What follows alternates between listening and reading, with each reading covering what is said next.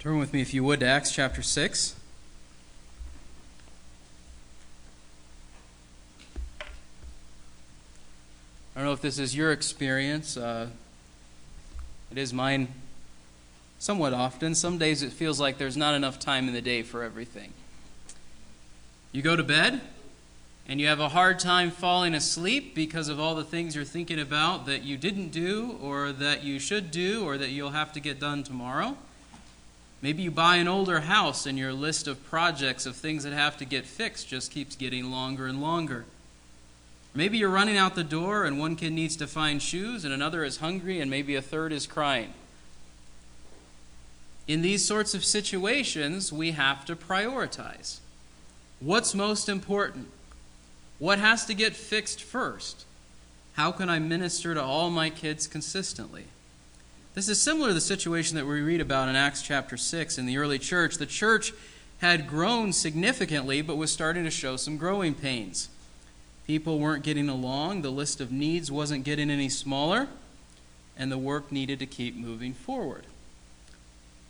So, as we look at verses 1 through 7 this morning, I think that we can learn from this passage some principles for how we can minister to physical needs without neglecting spiritual needs of those in the church family.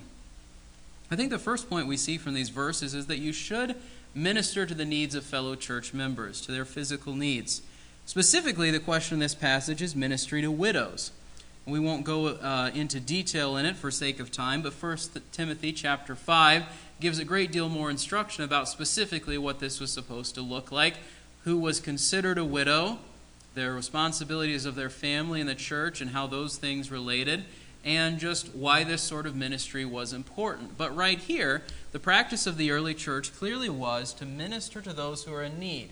In their uh, society, that would have been much more dependent on the husband to provide for them.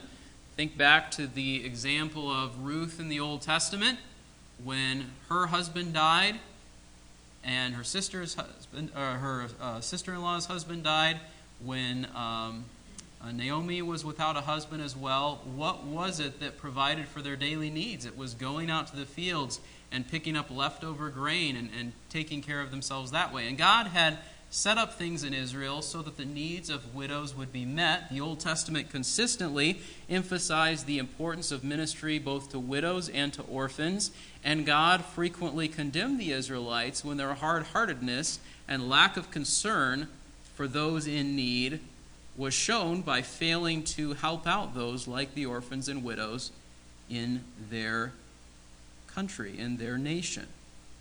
That concern, that attitude, uh, translated into what the early church did. And so from verse 1, we clearly saw that there was a daily serving of food that was being administrated to support these widows who needed help of varying degrees. Why was it important for the early church to continue this sort of ministry? Why was it important to address these issues at this specific point? And the first was to avoid threats to unity caused by apparent favoritism. We look at see this in verse 1. A complaint arose on the part of the Hellenistic Jews against the native Hebrews because their widows were being overlooked in the daily serving of food. So, what is the, what is the clear fact? The clear fact is that a group of the widows was being neglected. And favoritism can sometimes be simple neglect, or at least the appearance of favoritism can simply be neglect.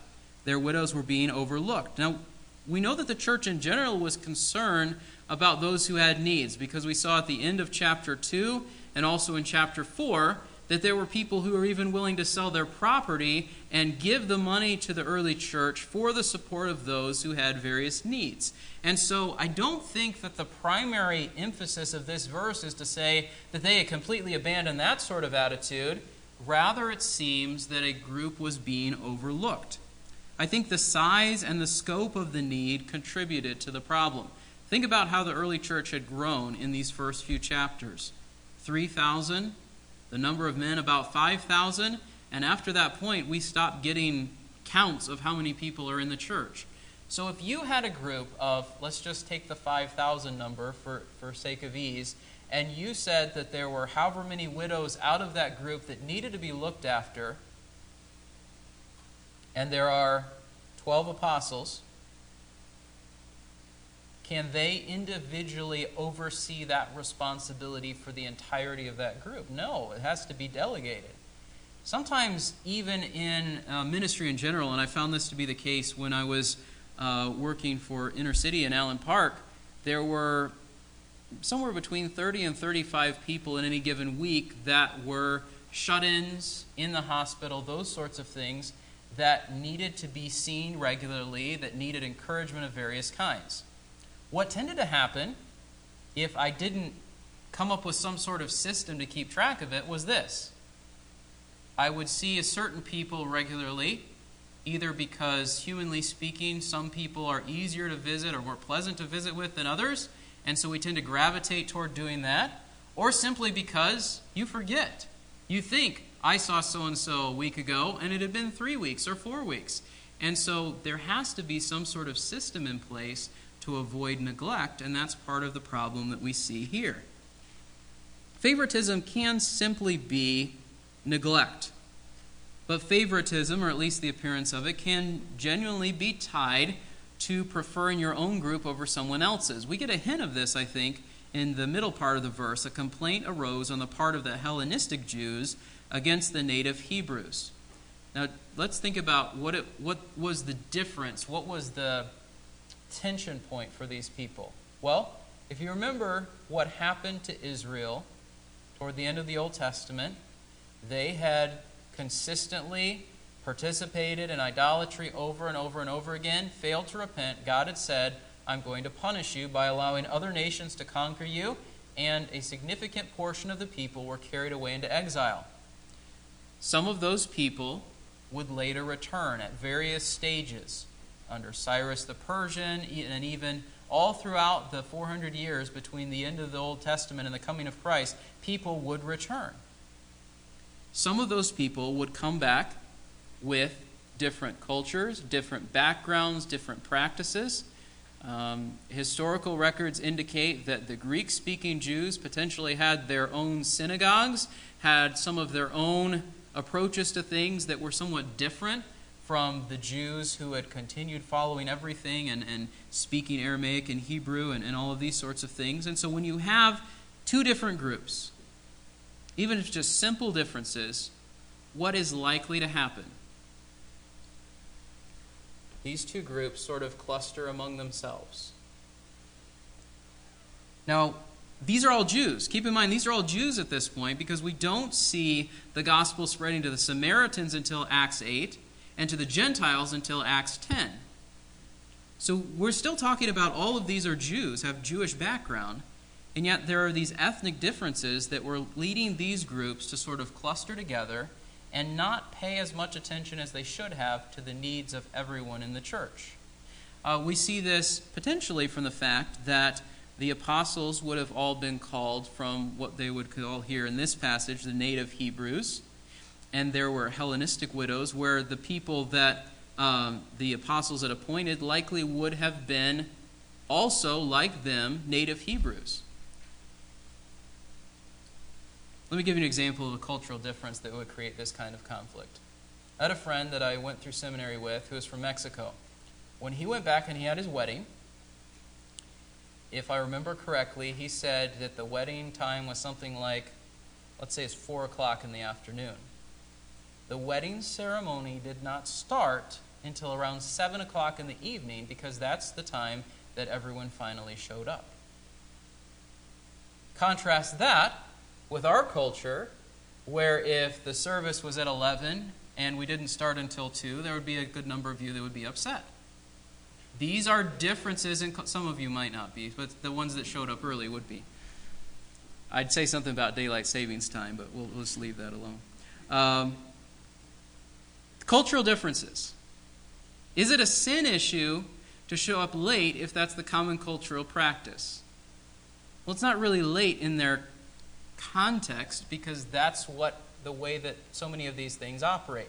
They are not clock driven, they're more relationship driven. That being said, could that create tension if you had two groups of people, one of whom said, let's be there 10 minutes early, kind of the business mindset of today's culture, or another group that says 10 minutes late or an hour late, that's all good. Even a simple thing like that could create conflict. Add to that language, add to that the way that you do things in your household, all these sorts of things, and you see what could have easily contributed to the problem that we see here in the early church. So, first of all, it was important to deal with this issue because ministry to widows was important and it needed to make be clear that favoritism was not going to create division in the early church. We know that this was also important to deal with because instead of saying, let's forget about this daily serving of food, the apostles said, let's figure out who can do it. We see this in verse 3. Therefore, select from among you seven men of good reputation, full of the Spirit and of wisdom, whom we may put in charge of this task. So, what do we see from this? If something is important, we should figure out how to do it instead of abandoning it. Furthermore, I think that we could say, perhaps not specifically from this passage, but by way of application, that one leader's weaknesses can be supplemented by the strengths of others.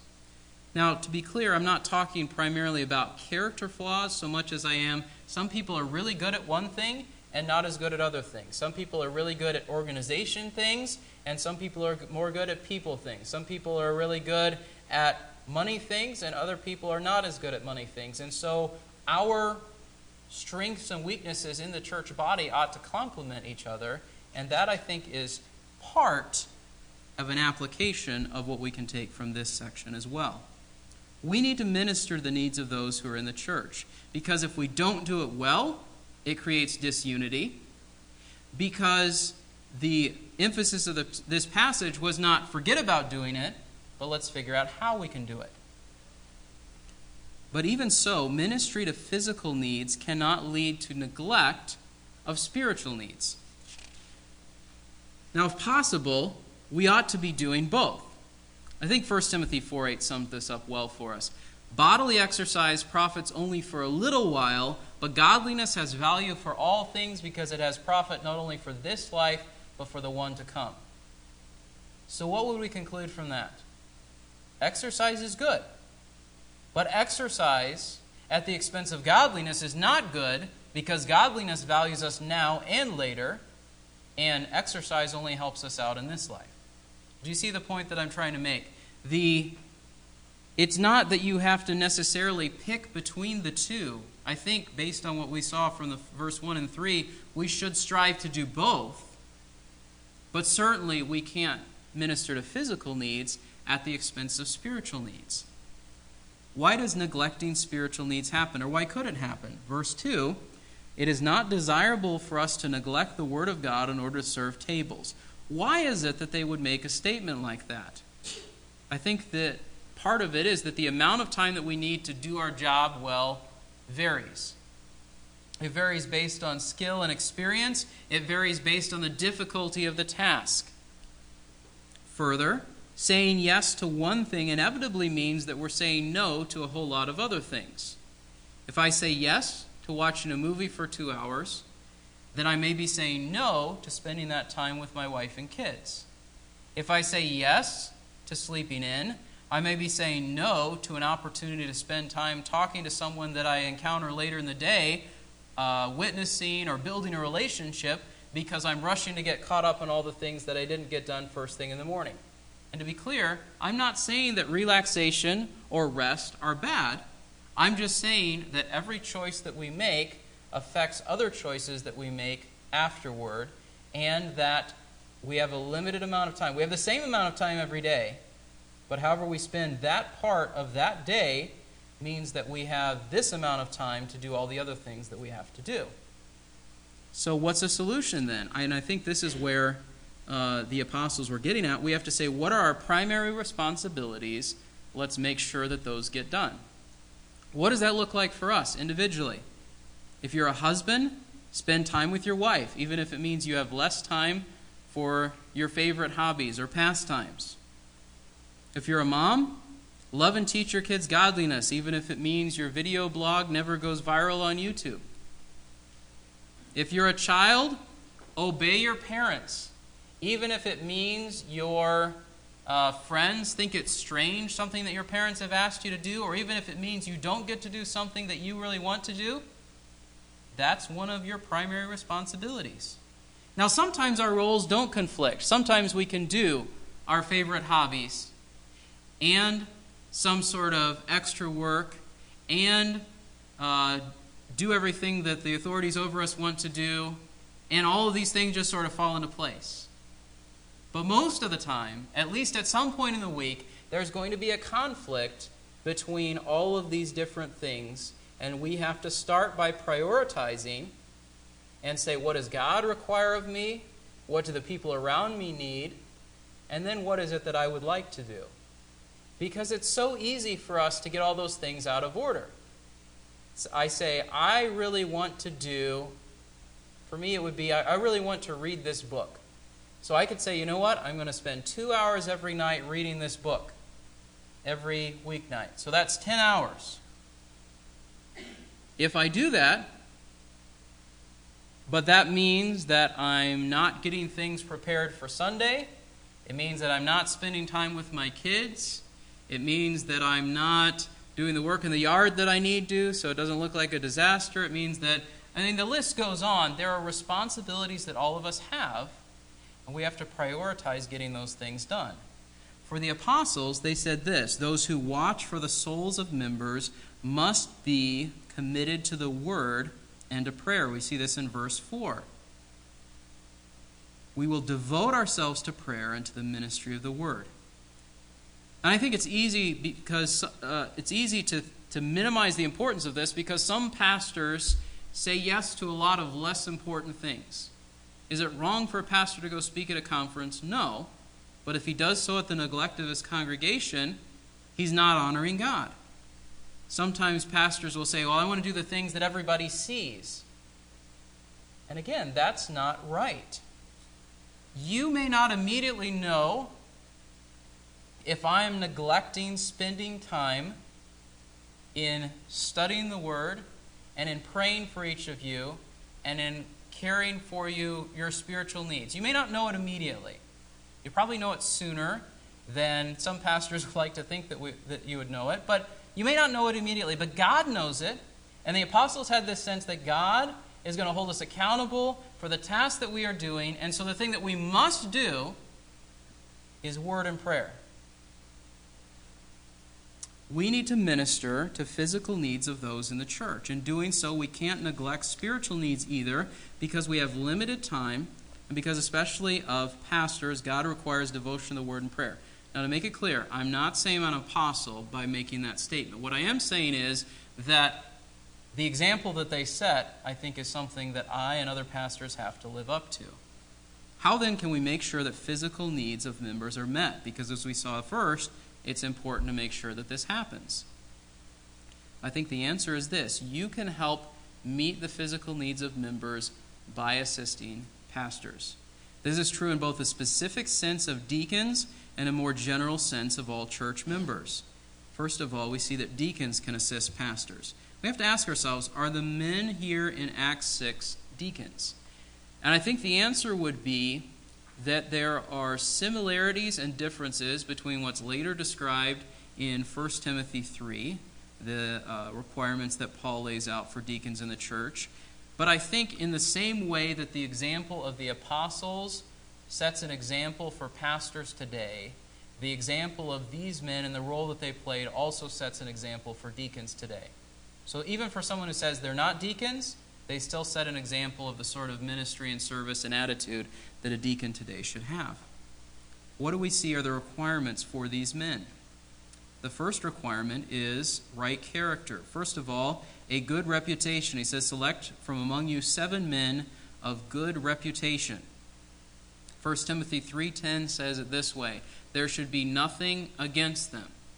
And so if someone is going to serve as a deacon in the church, even if someone says, well, he's not the pastor, and, and maybe that there should be some sort of a lesser expectation, Paul's going to say later in 1 Timothy, no. And even in this passage, we see that the expectation is that this person would have a good reputation. Because if he's going to serve the church well, he can't be someone that the church as a whole thinks poorly of, right? And so he needs to be someone who has a good reputation. Secondly, it says the requirement was they needed to be full of the Spirit and of wisdom. And the wisdom I think that would be described here is not just simple human wisdom, skill, um, ability to make uh, decisions in an instant, things like that, but rather godly wisdom. James 3 talks about that. The wisdom that is from above is pure and peaceable and full of mercy and gentleness, whereas the, the wisdom that's from below is earthly and sensual and demonic. So there's a kind of wisdom that characterizes our world, and there's a kind of wisdom that reflects godly character, and that kind of wisdom that is godly is what's being referred to here. Now, it's interesting that Paul's requirements in 1 Timothy 3 don't say anything about the deacon's ability to teach, but we know at least two of the men in this list were capable of teaching Stephen and Philip. So, deacons need to have right character. Secondly, deacons need to fit the church culture. I struggle with how to word this because at first glance, when we look at it, it, it, it sort of sounds like a concession to uh, some kind of a segregation. Let me explain that a little bit further. Their specific experiences and strengths ought to build up the assembly. If you look at their names Philip, Prochorus, Nicanor, Timon, Parmenas, and Nicholas, and Stephen they seem to have been all, or at least predominantly, from a Greek background based on their names. And so, if that's the case, you have Hellenistic Jewish men serving the needs of Hellenistic Jewish widows. So, this got me to thinking. So, what sort of ethnic differences would that look like in our day? Is it, a, is it an affirmative action kind of proportion, like if you have this number of people with a particular ethnic background in your church, then you have, you have this proportional number of deacons. I don't think that that's the point. I think the point is that you may have specific experiences that enable you to serve the congregation well. One particular application might be that not all the deacons should be exactly the same. I think it's good if one is younger, one is older. One maybe has this background, one has that background. I think the point is here are men who were equipped to serve the specific needs of a specific group of the congregation. I think it was also uh, important that the number of them matched the needs of the congregation. Now, uh, we might say if there's a huge group of people here, how is seven any better than 12? And I think that we would have to recognize that probably it wasn't just those seven who were doing all of the needs of the church, but rather these seven were either supervising those who were overseeing the widows, or that was the only thing that they were in charge of, was just the meeting the needs of the widows. But I think by way of application, I think that a church should have a number of deacons appropriate to the needs of the body. If you have a church of 100, you don't need 50 deacons. If you have a church of of uh, 50, you probably need at least one deacon, right? I mean, you have to think through what would fit in the particular case. And then the third thing is that the deacons need to be recognized by the congregation. We see this in verse 3 select from among you. So they're chosen by the congregation. And then I think there needs to be a measure of acceptance. Look at verse 6. These they brought before the apostles, and after praying, they laid their hands on them. So there's a recognition by the congregation of those who have been uh, chosen from among the congregation to meet a particular task. We might stop there and we might say, That's great. That doesn't have anything to do with me. I don't have to meet the needs of widows. I'm not a deacon. I'm not in the early church. Why are we even talking about this? I think that we can make application from this passage to how we, as individual members of the congregation, meet the physical needs of other members. I think that there would be an expectation that you need the right kind of character as a member to assist pastors in the work of meeting the physical needs of other members.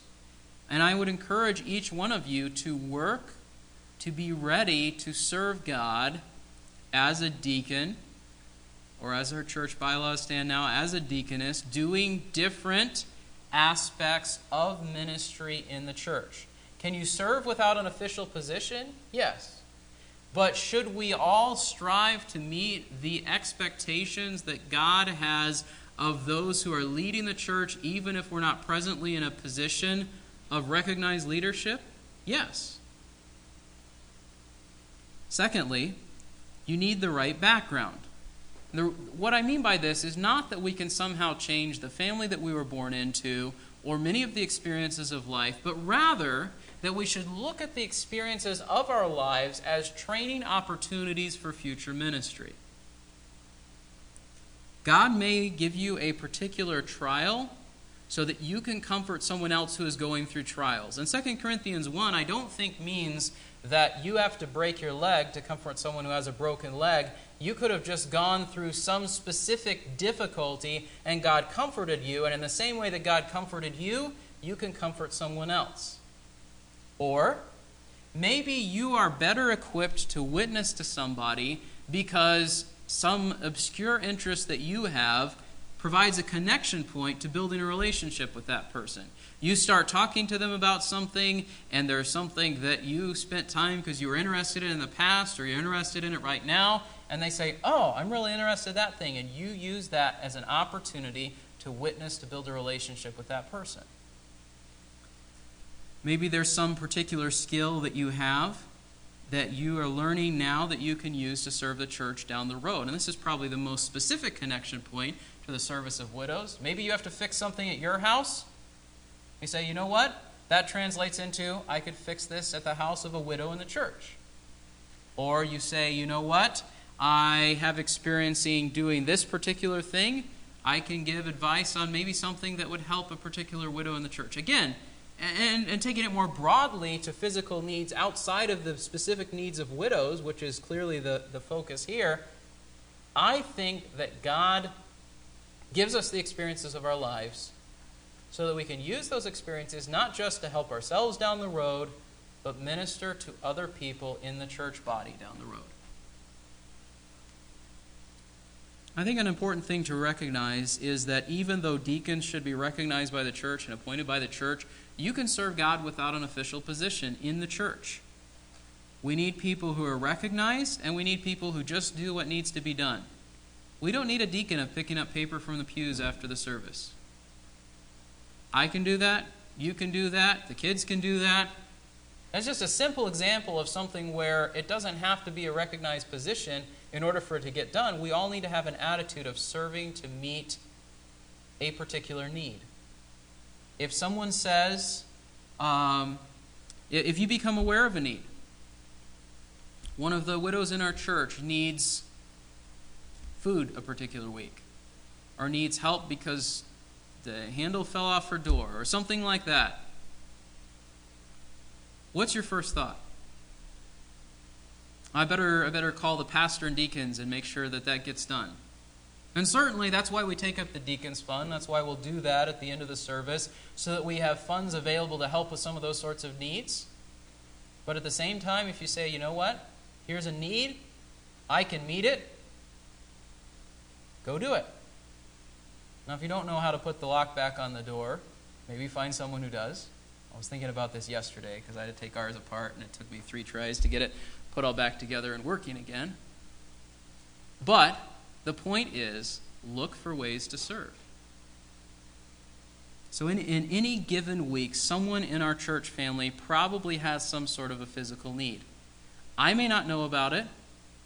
Other people in the church may not know about it. But if you know about it, ask yourself, how can I meet that need? The seriousness, of course, varies, and the amount of help each person needs varies. And what's the boundary for helping people with these sorts of things? As we've talked about before, we get a, a, a, lot of requests from outside the church for helping with these sorts of things.